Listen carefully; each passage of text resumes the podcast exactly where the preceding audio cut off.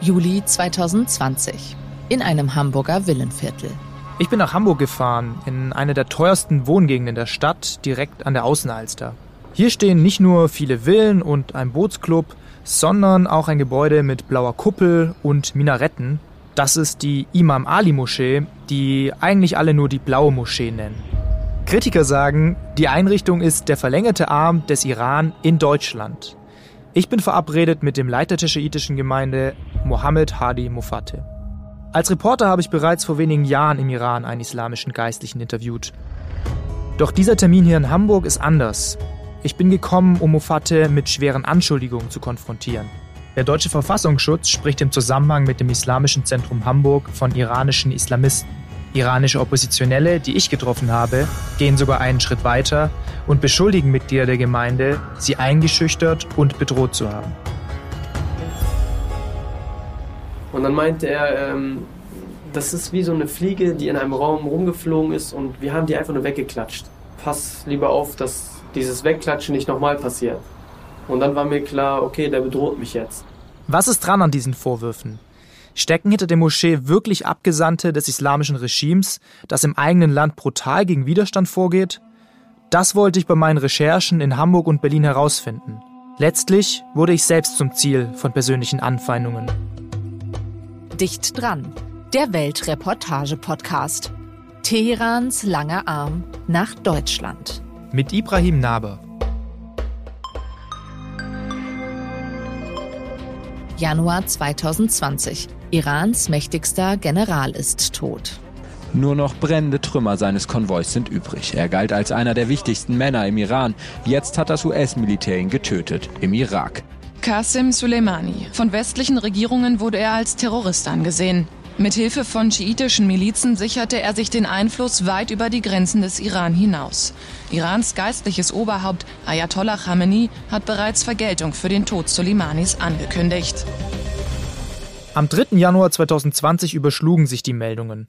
Die USA hatten einen der mächtigsten Männer des Iran umgebracht. Bilder der Trauerfeiern liefen über Agenturen. Doch nicht nur im Iran und Irak wurde um Qasem Soleimani getrauert. Auch mitten in Deutschland, in der Blauen Moschee. Das Islamische Zentrum Hamburg veranstaltete eine Trauerfeier für die Getöteten, in ihren Augen heldenhafte Märtyrer. In Deutschland leben insgesamt 237.000 Menschen mit iranischem Hintergrund. Immer wieder sehe ich Proteste von Iranern am Brandenburger Tor. Gegen das autoritäre Regime in ihrer Heimat, gegen die Menschenrechtsverstöße, gegen Hinrichtungen und Unterdrückung von Frauen. In Teheran wäre eine solche Demo lebensgefährlich. Viele Iraner fliehen zu uns, weil sie sich in ihrer Heimat nicht mehr sicher fühlen. Aber wie sicher sind sie bei uns wirklich? Recherche beim Verfassungsschutz. Zurück in Hamburg, ein paar Kilometer von der Blauen Moschee entfernt. An einem roten Backsteingebäude des Verfassungsschutzes treffe ich Marco Hase. Er ist Sprecher der Behörde und warnt eindringlich vor iranischen Akteuren in Deutschland. Wir haben Erkenntnisse, dass der iranische Dienst, dass iranische Nachrichtendienste hier aktiv sind, dass im Fokus dieser Dienste natürlich ähm, normale Informationen aus Politik, Wirtschaft und Gesellschaft stehen, aber dass auch äh, Oppositionelle im Fokus stehen. Im Verfassungsschutzbericht ist von einer gestiegenen Gefährdungslage die Rede. Die blaue Moschee wird gleich auf mehreren Seiten erwähnt. Gründung 1962. Der Leiter des IZH, Mohammad Hadi Mufate, gilt darüber hinaus als Vertreter des iranischen Revolutionsführers Ayatollah Sayyid Ali Khamenei in Europa. Wir stellen seit Jahr und Tag die Informationen zur Verfügung, dass es sich beim Islamischen Zentrum Hamburg nicht um eine normale, äh, harmlose blaue Moschee an der Außenalster handelt, sondern um iranische Islamisten, die für ein Regime stehen, das mit unserer Demokratie überhaupt nicht vereinbar ist. Die Moscheegemeinde soll auch die israelfeindliche Al-Quds-Demo in Berlin unterstützen. Trotz dieser klaren Warnungen der Behörde bekommt das Islamische Zentrum Hamburg immer noch politische Rückendeckung. Warum eigentlich? 2012 hat der damalige Hamburger Bürgermeister Olaf Scholz im Namen der Stadt einen Staatsvertrag mit den verschiedenen Islamverbänden geschlossen, kurz Schura genannt. Das Islamische Zentrum Hamburg ist Teil dieser Schura, sitzt sogar im Vorstand. Dieser Vertrag mit der Stadt nimmt das Islamische Zentrum Hamburg in die Mitte unserer Gesellschaft auf und ermöglicht unter anderem die Mitsprache bei der Weiterentwicklung des Religionsunterrichts. Iranische Oppositionelle in Deutschland. In Sicherheit? Ich will von regimekritischen Iranern in Deutschland erfahren, wie gefährlich die Lage für sie ist. So lerne ich Mina Ahadi kennen. Sie ist einer der bekanntesten Stimmen der Exil-Iraner in Deutschland. Wir treffen uns in einem Berliner Hotel. Noch in der Lobby telefoniert sie mit Iranern. Es geht um Navid Afkari, den Ringer, der nur Tage später vom iranischen Regime hingerichtet wird. Ahadi selbst ist 1981 aus dem Iran geflohen. Drohungen, auch in Deutschland, gehören für die Aktivistin zur Normalität. Doch 2020 habe sich die Lage noch einmal verschärft. In Juli 2020 hat mein Telefon geklingelt. Ich kann nachher auch zeigen, anonym. Habe ich geantwortet, dann ein Mann mit gebrochenem Deutsch hat gesagt, ja, du bist gegen Gott, du bist gegen Islam und du wirst schon sehen, wir kriegen dich zum Beispiel. Und dann noch einmal und noch einmal kann ich auch zeigen, bis Ende Juli neunmal diese Telefonat und diese Wir kriegen dich, du wirst schon sehen, habe ich letzte Anrufe nicht geantwortet, aber das ist schon, ich habe zuerst gedacht, das ist, was ist das, eine Verrückte. Aber dann, wenn ich mit anderen Menschen gesprochen habe oder meine Angehörigen, meine Familie, haben alle gesagt, das ist sehr wichtig. Muss man noch einmal etwas dagegen tun? Dann habe ich mit Polizei gesprochen und das war nicht das erste Mal, dass ich eine Sitzung mit Polizei habe wegen meiner Sicherheit. Ich merke, wie sehr Ahadi das Thema auffühlt. Ich spüre ihre Wut, ihre Enttäuschung, vor allem wenn es um das Islamische Zentrum Hamburg geht. Der Leiter Mofatteh, so sagt sie, sei von oberster Stelle im Iran entsandt worden.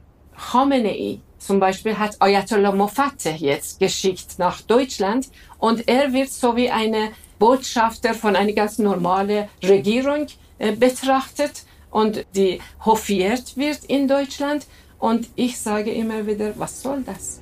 Es gibt einen Vorfall, der schon einige Jahre zurückliegt, der für viele Exiliraner in Deutschland aber bis heute eine Warnung ist. Am 17. September 1992 werden in dem griechischen Restaurant Mykonos in Berlin vier Männer erschossen.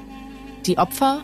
Drei Politiker der Demokratischen Partei des iranischen Kurdistans und ein Dolmetscher. Der Drahtzieher, ein Iraner, der über Jahre in Deutschland lebte und für den iranischen Geheimdienst Oppositionelle ausspionierte. Seitdem ist klar, zu was die Islamische Republik auch in Deutschland fähig ist. Ich höre mich bei iranischen Oppositionellen in Hamburg um. Einer von ihnen ist Hanif Mahudschian. Er ist 23, studiert Rechtswissenschaften und engagiert sich im Nationalen Widerstandsrat Iran, eine internationale Organisation iranischer Oppositioneller. Wir treffen uns in einem Reihenhaus in Hamburg, wo er mit anderen Exiliranern Protestaktionen plant. Ich möchte von Hanif wissen, wie sicher fühlt er sich in Deutschland? Ich wurde des Öfteren auf meiner Arbeitsstelle, in der Schule, in der Universität angesprochen zum Teil auch bedroht und als Ungläubiger, als jemand, der sich seines Volkes abgekehrt hat, ich bin ein Vaterlandsverräter, weil ich gegen dieses Regime sei, bekomme ich eigentlich jeden Tag an den Kopf geworfen. Und ich denke, dass es auf jeden Fall so ist, dass das iranische Regime auch Leute hat, die bereit sind, über die Stränge zu schlagen im Ausland. 2018 wurde in Frankreich im letzten Moment ein Bombenattentat auf das Jahrestreffen eben der iranischen Oppositionsgruppe vereitelt, für die sich Hanif engagiert. Die Spuren führen wie 1992 nach Teheran und nach Deutschland. Ein Verdächtiger wurde in Bayern festgenommen. Hanif fühlt sich von Personen aus dem Umfeld des Islamischen Zentrums Hamburg direkt bedroht. Und er erzählt von einer Begegnung mit einem Mann im Jahr 2017. Ich habe damals in der Europapassage gearbeitet und dann kam ein äh, Mitglied, sage ich mal, dieser Gruppierung, die in der sogenannten Moschee aktiv ist. Der hat auch enge Verbindungen zum iranischen Regime. Der geht rein und raus im Generalkonsulat und rein und raus in der sogenannten Moschee. Und äh, der kam äh, mit Begleitung in die Nähe der Arbeitsfläche, hat mich angesprochen, äh, wusste natürlich, davon gehe ich zumindest aus, wer ich bin, äh, sagte direkt auf Persisch, äh, wie kommt es denn, dass du nicht in unsere Moschee kommst? Und ich sagte zu ihm, weil es keine Moschee ist, die ihr da habt. Ihr habt es vielleicht blau angemalt und nach unserem Imam benannt aber ihr seid alles andere als eine Moschee. Das, was ihr predigt, damit habe ich nichts zu tun. Dann sagte er zu mir, ach komm, äh, das, was geschehen ist, ist geschehen. Er wusste nämlich, dass ich auch auf die Hinrichtungen hinweise damit, die im Iran passiert sind und passieren. Und dann meinte er, ähm, das ist wie so eine Fliege, die in einem Raum rumgeflogen ist und wir haben die einfach nur weggeklatscht. Pass lieber auf, dass dieses Wegklatschen nicht nochmal passiert. Und dann war mir klar, okay, der bedroht mich jetzt. Hanif gibt mir einen Kontakt zu einer weiteren Iranerin aus seiner Gruppe, die sich ebenfalls durch das IZH bedroht fühlt. Aus Sicherheitsgründen möchte sie namentlich nicht genannt werden. Sie berichtet davon, dass ihre Familie im Iran nach einem Besuch bei ihr in Deutschland am Flughafen in Teheran festgesetzt wurde. Der Geheimdienstagent ihm gesagt, dass äh, wir Menschen in äh, Hamburg haben, die wir finanzieren, eure Familien zu spionieren. Auch Hanifs Bekannte macht die Mitglieder der Moschee für Bedrohung verantwortlich. So lange, dass diese iranische Moschee, äh, blaue Moschee, äh, da ist, ich fühle mich gar nicht sicher. Meine Familie auch nicht. August 2020. Zu Besuch in der Blauen Moschee. Ich will den Leiter des Islamischen Zentrums Hamburg mit den Vorwürfen konfrontieren. Seit zwei Jahren ist Mohammed Hadi Mufateh hier im Verein der wichtigste Mann. Medial hat er sich bislang äußerst selten geäußert. Auf meine erste Anfrage per Mail bekomme ich zunächst keine Antwort. Dann komme ich telefonisch mit dem Sprecher des IZH in Kontakt. Auf mich wirkt er zunächst etwas skeptisch, stimmt dann aber einem Interview nach einigen Telefonaten zu.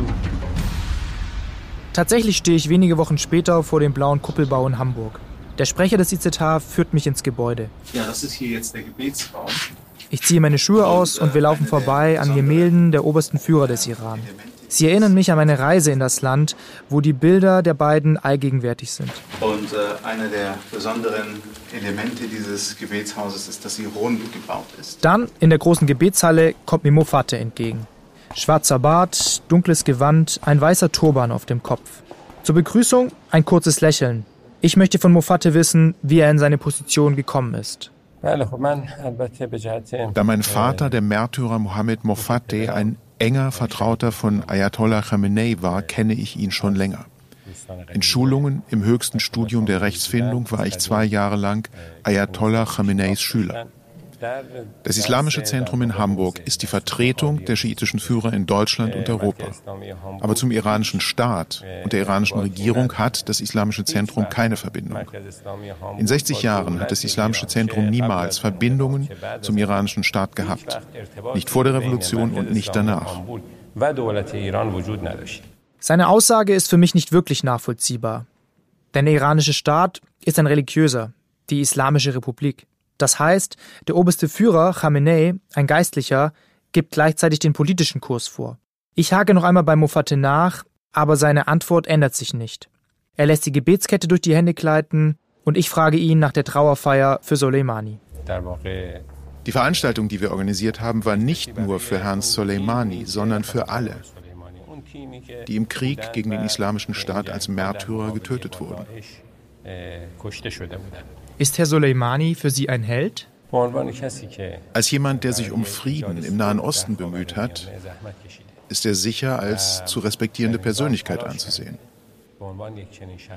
und ist für seine Heldentaten zu ehren. Frieden auf der Welt? Soleimani? Es stimmt, dass Soleimani sich am Kampf gegen den IS beteiligt hat, in Syrien und im Irak. Gleichzeitig aber war er ein brutaler Feldherr. Er war Anführer der iranischen Quds-Brigaden und hat im Nahen Osten gezielt Terrormilizen wie die Hisbollah aufgebaut.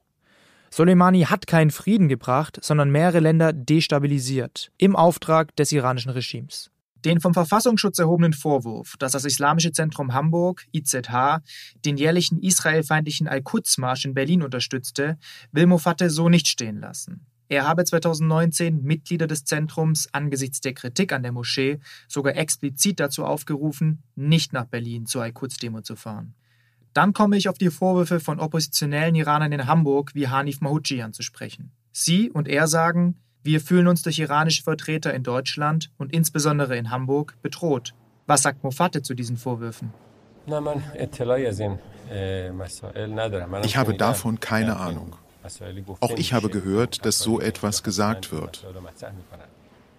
Einige hier haben so etwas gesagt, aber ob das wahr oder unwahr ist, kann ich nicht sagen. Jemand nur seinem Glauben folgt oder politisch gegen etwas ist, müsste nach unserer Auffassung auch nichts unternommen werden.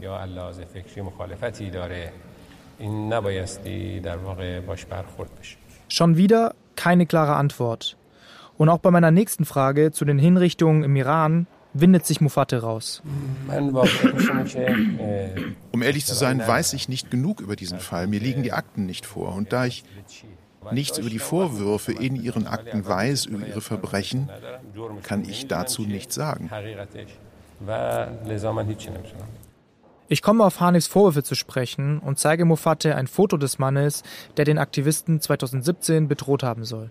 Dieses Foto ganz vorne, das Sie haben, ja, diesen Mann kenne ich. Er ist Mitglied in unserem Zentrum. Auf den anderen Fotos von hinten bin ich mir nicht sicher. Und was 2017 geschah, dazu kann ich nichts sagen. Auch wenn, was Sie gesagt haben, wahr wäre und ein Mitglied des Islamischen Zentrums etwas getan hätte, ist es ohne Wissen des Zentrums geschehen. Dann würde diese Person auch durchs Zentrum belangt und zur Rechenschaft gezogen. Uns erklären die Verantwortlichen des IZH, in ihren Räumen seien alle willkommen. Ich möchte wissen, gilt das auch für Homosexuelle, die im Iran systematisch verfolgt werden? Dass jemand sowohl Muslim als auch homosexuell ist, ist uns bisher noch nicht begegnet. Denn wir machen ja nichts anderes, als unsere Religion zu bewerben. Wir arbeiten weder politisch noch sonst wie. Wir arbeiten daran, die Religion des Islam bekannt zu machen.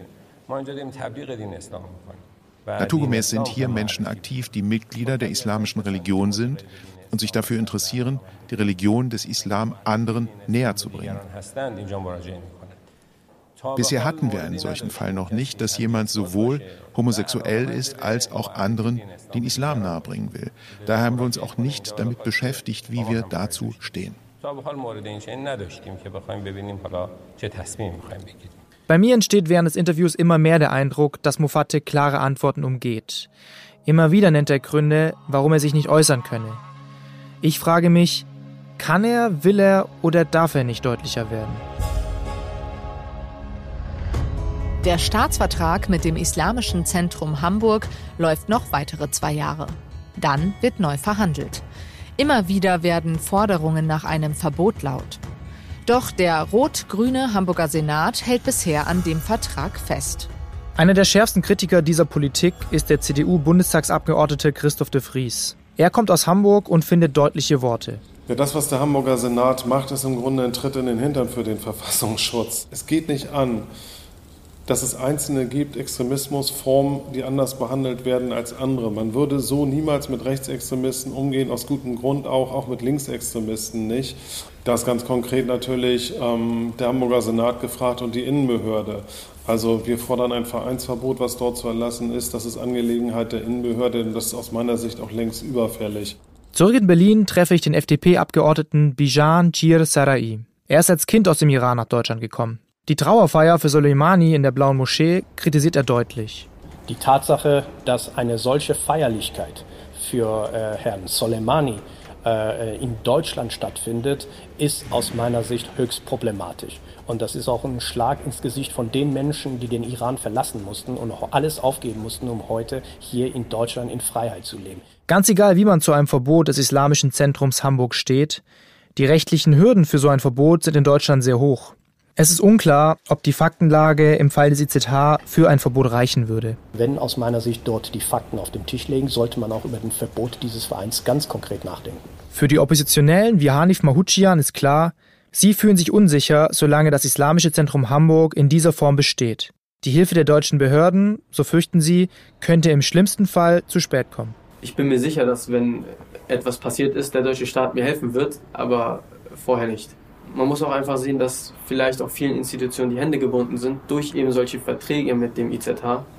Der Schutz könnte wirklich nur da sein, wenn man sagt, die Institutionen des iranischen Regimes werden aufgehoben, das iranische Regime wird nicht mehr als legitim in Deutschland geduldet und wir äh, zeigen mal harte Kante. Aber solange dieses Netzwerk von denen nicht reißt, was sie sich aufgebaut haben über 40 Jahre, solange wird es keinen richtigen Schutz geben können. Das Nachspiel der Recherche. Im September ist die Recherche in Welt am Sonntag erschienen. Die TV-Doku wurde bei Welt ausgestrahlt. Kurz danach gab es viele Reaktionen. Mich erreichte Zuspruch, aber auch Hass.